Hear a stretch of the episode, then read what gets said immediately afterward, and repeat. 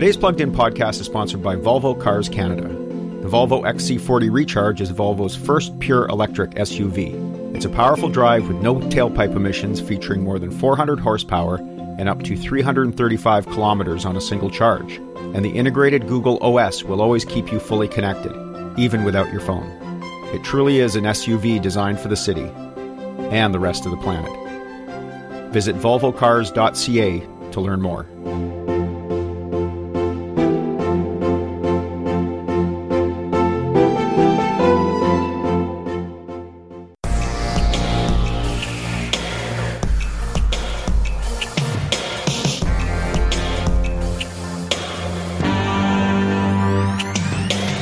Welcome to the latest episode of Plugged In, a Postmedia podcast taking you down Canada's electric vehicle highway. I'm your host, Andrew McCredie. This week, we delve into an often overlooked, yet very important aspect of the EV revolution. Namely, who is going to fix your electric vehicle when it requires a repair? Obviously, for the first few years of ownership, while it is still under warranty, the dealership will look after service. But what about once it's off warranty and you want to take it to your local shop where there are mechanics you've trusted for years? Will they have the knowledge to work on an EV?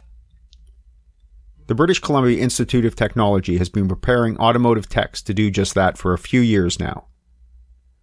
My guest today is Mubashir Faruqi, the Associate Dean, Automotive of BCIT's School of Transportation. Mubashir began his 35 career in the automotive sector as a service technician earned his Red Seal qualification in automotive mechanical repair, and eventually rose to shop supervisor at one of BC's largest GM dealers. In 2005, he began a teaching career at BCIT, was elevated to the department head position, and played an integral role in the establishment of the Battery Electric Vehicle Technology and Service course that prepares automotive service technicians to safely diagnose and service high voltage electric vehicles.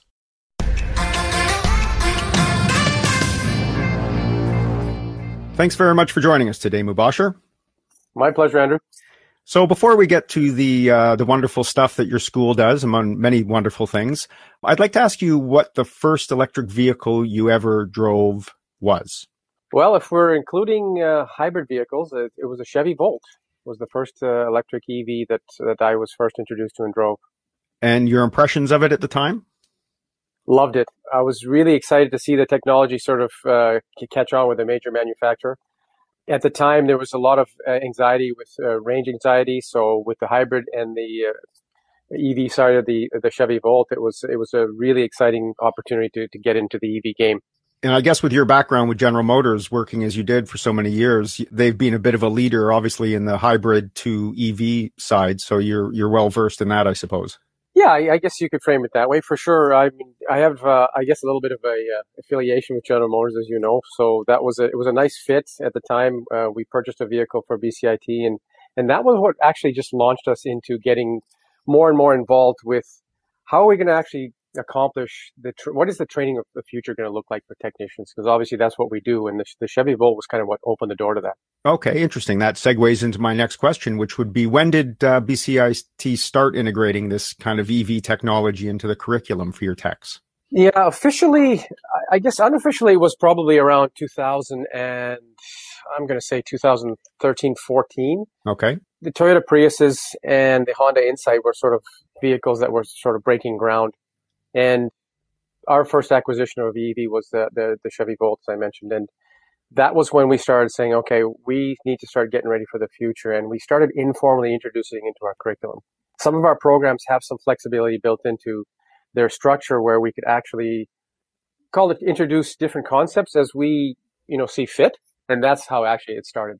You guys obviously have your ear to the ground with industry, with dealerships, with service centers. So was it on the horizon back then with them even? Were there informal discussions with them saying hey we really need some young techs getting coming out of school ready to take these things on? Or was it more at that point where they were kind of teaching people in house in the dealerships themselves having you know experts come from head office to show them how these things work? Yeah well interestingly enough at the time we were kind of on our own on this. And when i say on our own it's because i'm not sure if most people know this but with the manufacturers or OEMs, as we call them, they usually have their own training regimen, their in-house training programs. So we were sort of looking at who's going to train the technicians associated with the uh, independent shops? And that was our primary focus at the time. And, and to, to, to a large extent, it still is. So back then we were thinking about all those technicians that are not affiliated with an OEM. And that was where we were thinking about, you know, sort of trying to fill that, bridge that gap.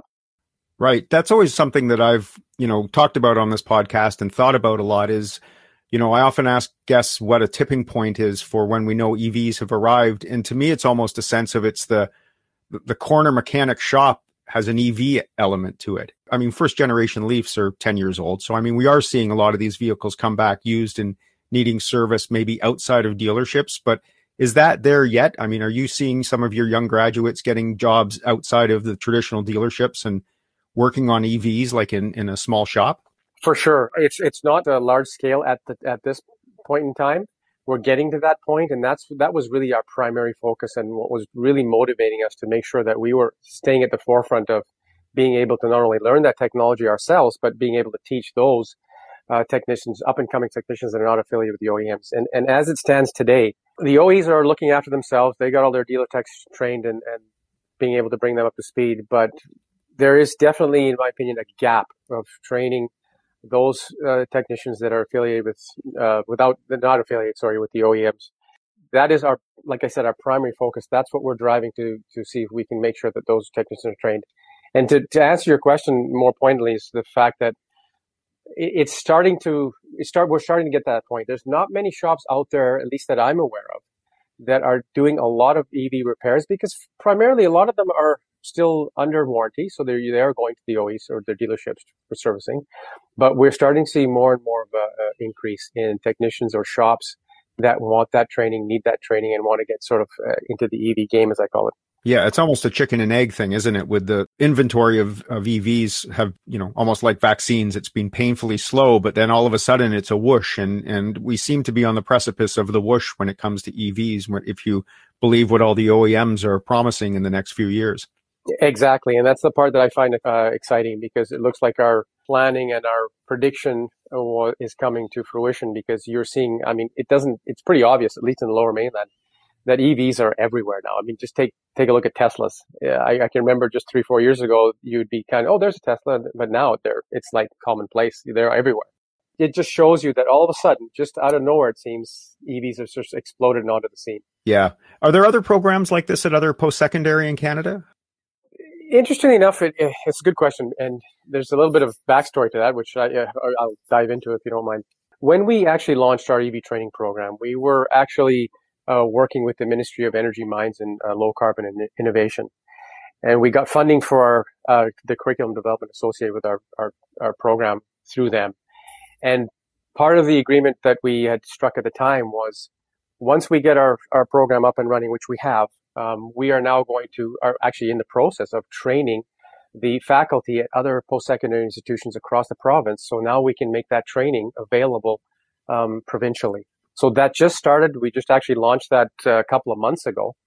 Um, but that's really what was the whole, uh, another one of the things that we were trying to do when we started the project is make sure that we can, A, start it, uh, fine tune it, and then now uh, allow others in the province through the post secondary system to get that training. And hopefully we'll be seeing the uh, fruits of that labor pretty, pretty soon.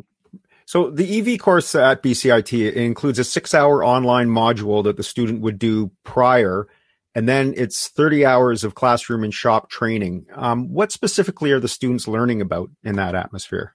Well, in that atmosphere, we usually typically start with safety is an obvious place to start. But we're just, we want to make sure that we've got uh, students. Well, let me, can I backtrack a second here? Sure, please. I need to provide you some context that because when we we're, you have to keep in mind that we are trying to train technicians that are already in the industry, have some experience on vehicles.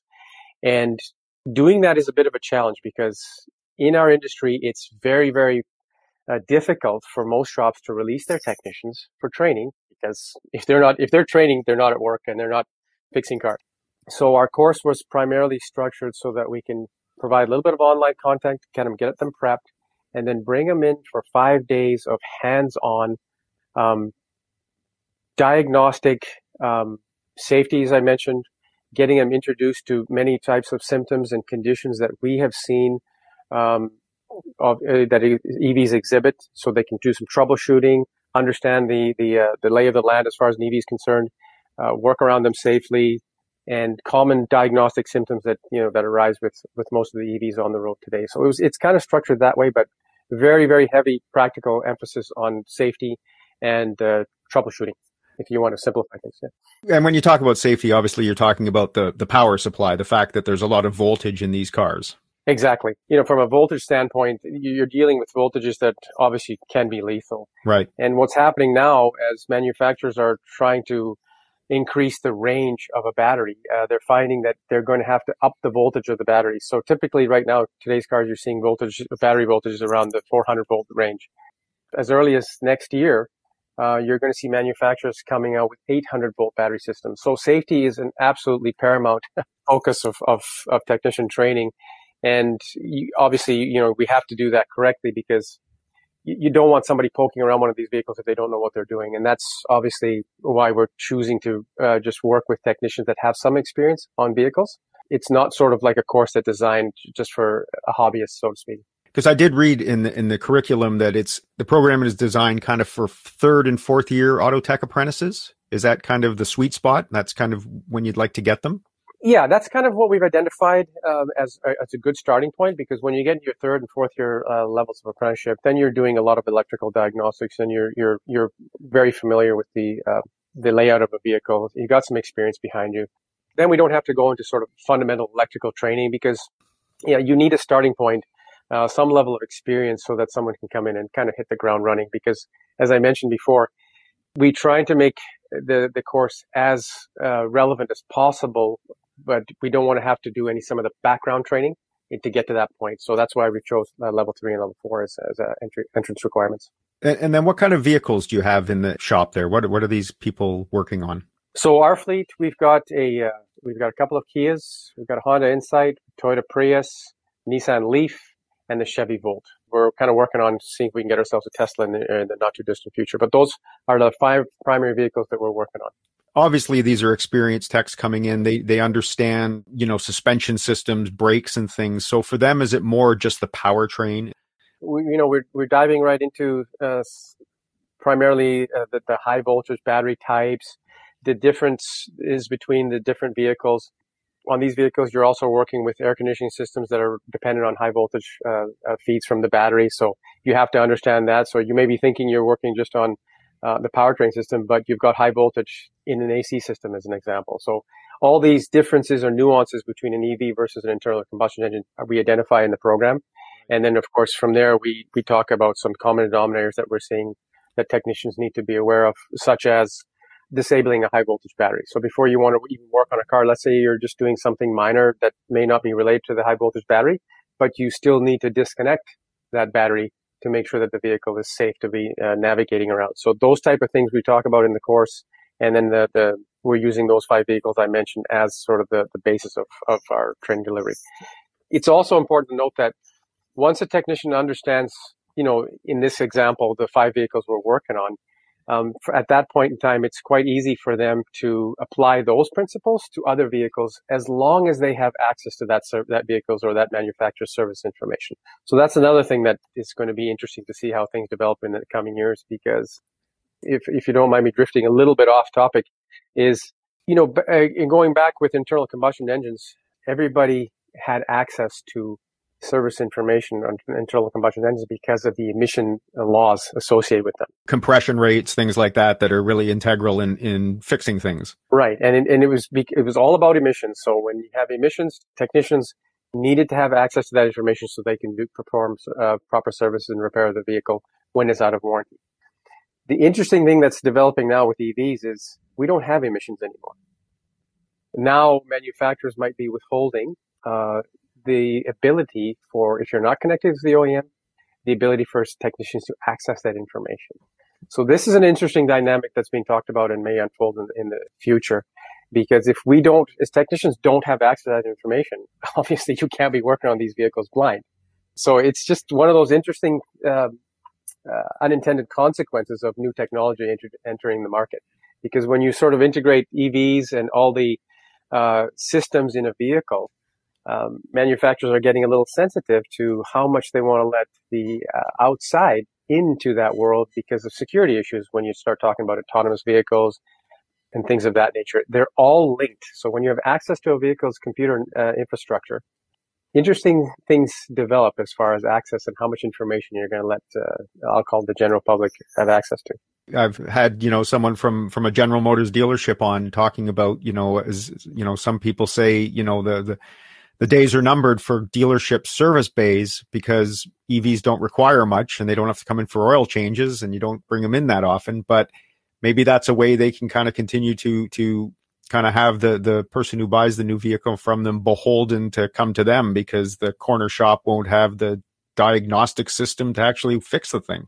Yeah, this is going to be a really interesting uh, topic of discussion as we move forward into the EV, uh, as EV sort of, you know, gain more of the market share is that act, that ability to access that information. There's no question that, in my opinion, we are going to see a, a shift in how vehicles are serviced and repaired, because I, I, I think it's uh, it's it's fairly obvious to me anyway that we are moving into a more of a software driven type of environment with most vehicles.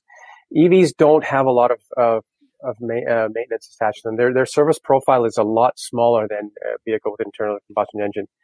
So how, I mean, Tesla's a really good example that you see Teslas, they don't have the big dealerships like you see the GMs and the Kias and, and uh, Toyotas, etc. So are we moving to that type of environment? I, I think it's a distinct possibility, but only time will tell. But you know, if, if I was, if, if I was putting my money on, are we moved in moving to a changing environment around uh, because of EVs? I would have to say yes. Uh, only time will tell, but it, it's definitely looking like that. As far, especially when you look at the amount of software and and uh, remote, the ability to actually diagnose and potentially pick up trouble spots on vehicles that can be done remotely these days. It's it's a really interesting time. So, so as someone is who oversees this program, and you're probably tasked with the thing of looking five, ten years ahead, where where is our where what what are our students of the future going to require? Do you see that as kind of the software side of it is something you're going to have to teach or is that kind of like the the kind of information you're not going to be able to get to to even be able to teach it? Yeah.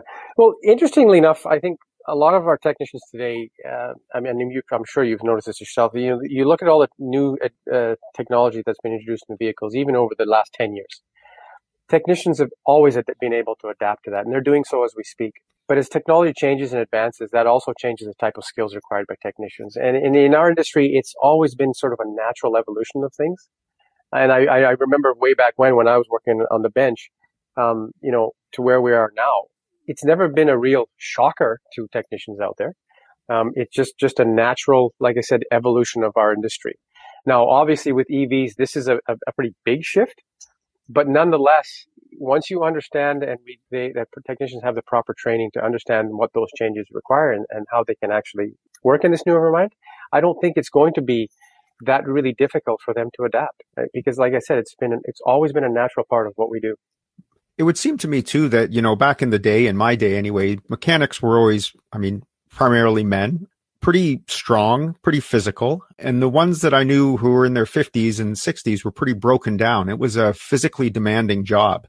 I mean, is it fair to say in the EV mechanic world it, it wouldn't be as much because you're not wrenching things as much? Definitely. And the way I frame it is I don't think repairing EVs will require as much dirty work.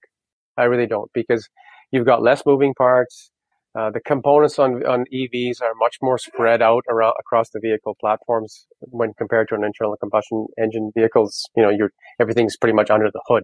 And it, it's definitely going to change the landscape of what technicians uh, are able to do and need to do. So yes, I think in general, it's it's going to lead to a less a less a much less physical environment. And you won't have uh, dirty hands all the time. I mean, I'm sure they'll still get dirty, but I sometimes marvel at some of the, like if you go to a Tesla shop or whatever, it's like a computer chip factory. Everybody's dressed in white and the floor is pristine and very, very unlike a mechanic shop, what you have in your uh, memory banks. Yeah, that's that's absolutely correct. And you know, even if you take a look at any of the, uh, you know, I'll call them less high-end vehicles. I don't know, maybe that's not even the right way to to phrase it, but you know, going back, you know, several years ago, maybe a decade ago, you'd you'd see dealerships that had a very clean and pristine environment. You know, the, the Mercedes or the yep. Porsches. Now you're seeing that every manufacturer is presenting a very clean and professional environment because right. uh, that's the evolution of the vehicles. They're not, uh, they don't require as much dirty work as I call it. And EVs are only going to push that even further. It's more now, much more software driven, more uh, around the the technical side of things with electronics and uh, things of that nature. So you're seeing, I mean, still exists, but I think it's going to decrease in time, especially as, as EVs become more and more mainstream. There's there's no question in my mind that that's that's what we're moving to. Is there a, a typical student that would take this course? Yeah, that's a great question. You know, in the past, our typical students were those students who had had some level of uh, hands-on experience with a car, uh, even a, a, motorcycle or something mechanical. And that's what would be sort of the, the ones that would be really engaged in taking programs like this. Nowadays, it, it's, it's certainly changed. When I say nowadays, I mean, over the last decade or so, it, you're seeing a quite a different shift in that. We don't get a lot of our students that have a tremendous amount of experience before they come to school. And there's many reasons for that. I mean, I'll give you one small example. In high schools, for yeah. one example that comes to mind easily is there isn't that many shops, uh, high school programs. Are there any anymore? Yeah, there are. There, there are. They are okay. Well, that's good to hear because I mean, back in my time, every every high school had an auto shop teacher and an auto shop section. So same with uh, you know my time at, at, school, but that that has dramatically dropped off, and I think that has really impacted a lot of students' abilities to get into some of the trades. In fact, I i would even go out and say that boldly that it has impacted the ability for students entering the trades, whether it be automotive, carpentry, electrical, those type of things and so that that has changed the uh, you know, the students that are we're seeing taking our programs. What we're trying to do right now is really highlight the technology side of the of the industry, which is not a stretch. You know, if you look at all the advanced systems on cars, you really have to be uh, a jack of all trades, right? You have your HVAC systems, you've got you know electric uh, computer networking systems, radar, and driver assist systems in, in vehicles nowadays, and there's a lot of sophistication in, in, cars today. And what I'm hoping we'll be able to attract with the technology side of things is the new s- uh, set of uh, skill sets that are required for students or dealerships or shops moving forward that for students sort of be able to come into this environment. Um, it's less dirty work, uh, more on the technical side of things. Uh, and, you know, like I said, there's many different systems on a, a car that hopefully will get people more excited about saying, you know what, I'd really like to investigate what it would be like to be an automotive technician because you do get involved with a lot of different uh, things on a car. It's not just, you know, changing oil, changing uh, changing brake pads and things of that nature. And I think for some of the younger, or like for anybody under 50 now, having a laptop is kind of ubiquitous. You're, you're very comfortable in using it. And obviously you go into any shop now, be it a big dealership or a small corner shop, the laptop is almost as important as a hammer or as a as a wrench, right? I mean, it's it's an integral piece. So it would seem that the younger people would feel quite comfortable approaching that. Where I think when probably that diagnostic came in, there were a lot of older mechanics that were just couldn't couldn't couldn't get their heads around it. Yeah, absolutely. Yeah, you're bang on there. That's that that's you know uh, the students that we see they're they're very very tech savvy in that environment. They have no issues with you know. Uh, if you want to do a, a, connection to a Bluetooth with a car, it's like, oh yeah, they know how to do it. They don't even have to tell them, right? They're that's just second nature to them. So when do you think a school like BCIT, I mean, a big automotive program, when do you think you'll have no longer have an internal combustion engine on a bench for people to tear apart and understand? I mean, are we, are we 10 years away from that? 20? I mean, will it be here for 50 years? What do you, what do you think? You have such a depth of knowledge in this field. I still think we're a ways from that. I, I, I can't see internal combustion engines completely disappearing from our scene for at least 15 to 20 more years. Yeah. I could be wrong on that. I mean, you know how things can change so quickly these days, but uh, they'll be around for a while. Um, it, you know, it's, it, I don't think that's going to ever disappear or at least quickly disappear. So a challenge for you guys because you have to then train kind of two different worlds moving forward. Yes, exactly. And it's, it, it is also, you know, we were just having a discussion with, with some faculty, uh, developing a new program just the other day. And, you know, some of them were saying, well, do we really need to go into all that in-depth stuff about internal combustion engines? And, you know, because they're, they're of the new generation. Like this is old technology. Why waste our time? But it's still relevant. They still have to repair them. They still have to understand that stuff. So, and again, I, I don't think it's going to go away in the, in the distant uh, future. I, it, it will be with us for, at least a minimum of 15 years. I can't see it going away any quicker than that. Uh, but then again, there's a lot of other factors going on. You know, you, you look at things like government rebates for buying EVs.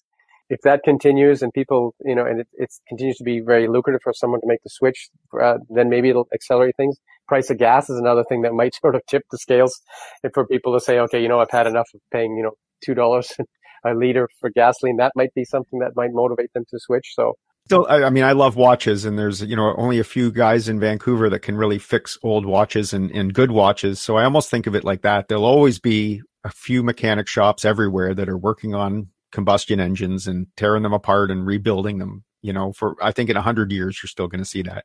For sure, and you know a good example is that is you know carburetors was taken out of our curriculum. Oh, I guess five years ago, but they you know fuel injection had been introduced a long time, and, and we were still teaching some concepts around uh, carburetors because again, they're they're still out there. They're, they're, they do exist, and not so much in mainstream and automotive, but you know, you still had small engines like a lawnmower example. So students did they needed to understand where how we got to where we are today. I still think that always plays a, a big part to and it, it's an art form to tune a couple of Weber carbs on an old engine. You know, you have to have it's a, it's almost by your ear, not by anything else. So it's uh, exactly. uh, hopefully that doesn't get lost, or there'll be a lot of people with old Porsches and Volkswagens that are in trouble. Yeah, you know, it's it's interesting because a lot of times uh, experienced technicians will, you know, we, we always say, you know, put your bum on the fender and tell me what it feels like. Right, right. Because you can really tell how a car is running by it.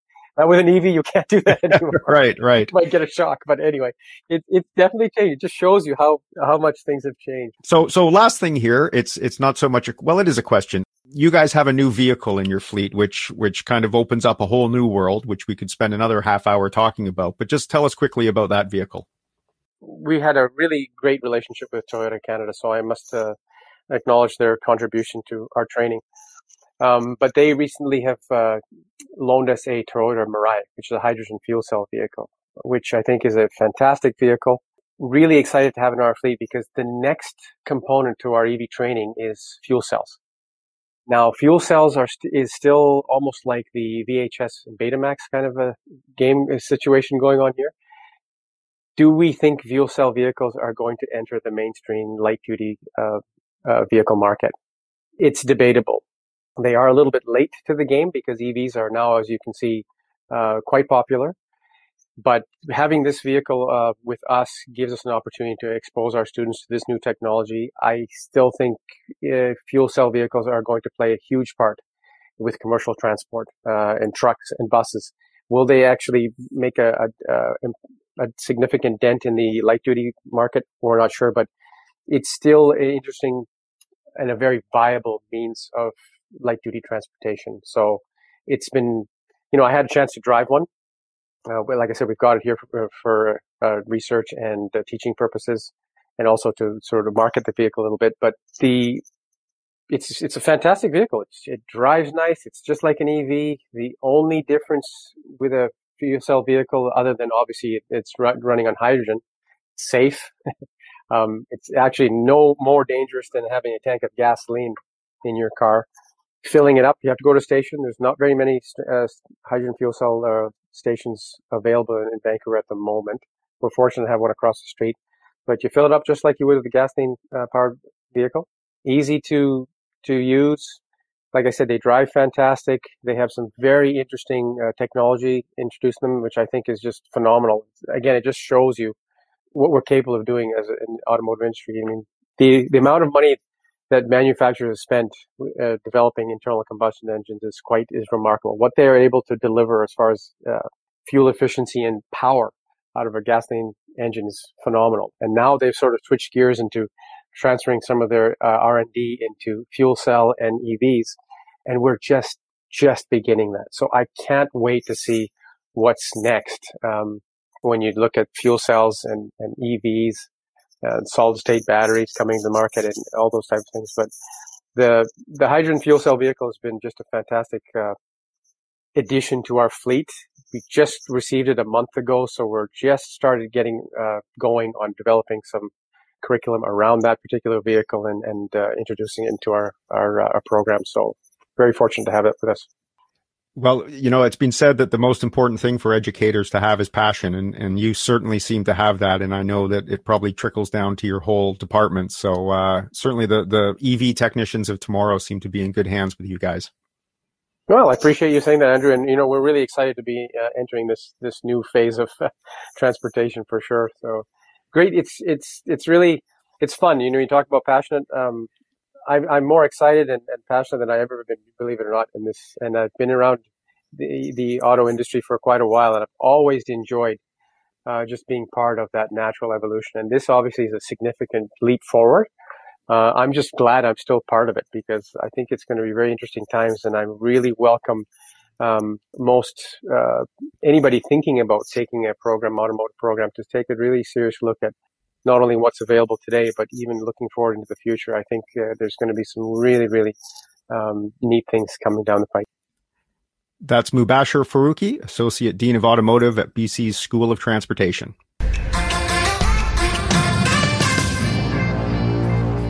One thing I've come to appreciate by doing this podcast is that there are complexities of the electric vehicle revolution discovered around every corner. For instance, as Mubashir alluded to, this idea that EV makers might not allow proprietary information about some of their systems to be released into the public realm, meaning mechanics and technicians not connected to a specific brand won't be able to make repairs. Just another wrinkle of many to be ironed out, I suppose. Nevertheless, it's encouraging to hear about the great work the educators at BCIT are doing by training tomorrow's EV techs today. That's it for this episode. Much thanks to my guest Mubashir Faruqi producer extraordinaire Dar Makwana, and you for joining me on another electrifying journey down the EV highway. We always welcome your comments and criticisms via email at pluggedin at postmedia.com. For your dose of all things automotive, be sure to check out driving.ca, where you'll find the best in breaking news, videos, and reviews. Check out the site's comparison tool for head to head shopping, and sign up for the Blind Spot newsletter, delivered to your inbox every Saturday morning and featuring a roundup of the past week's most important and most entertaining automotive news. Speaking of newsletters, check out the new FP Energy newsletter, which arrives in your inbox each Wednesday and features exceptional coverage of Canada's energy sector, including renewables and electric vehicles. Subscribe for free at financialpost.com slash newsletters. And be sure to subscribe to Plugged In wherever you listen to your favorite podcasts. That way you'll never miss an episode and you'll also be able to listen to all the episodes from seasons 1, 2, and 3.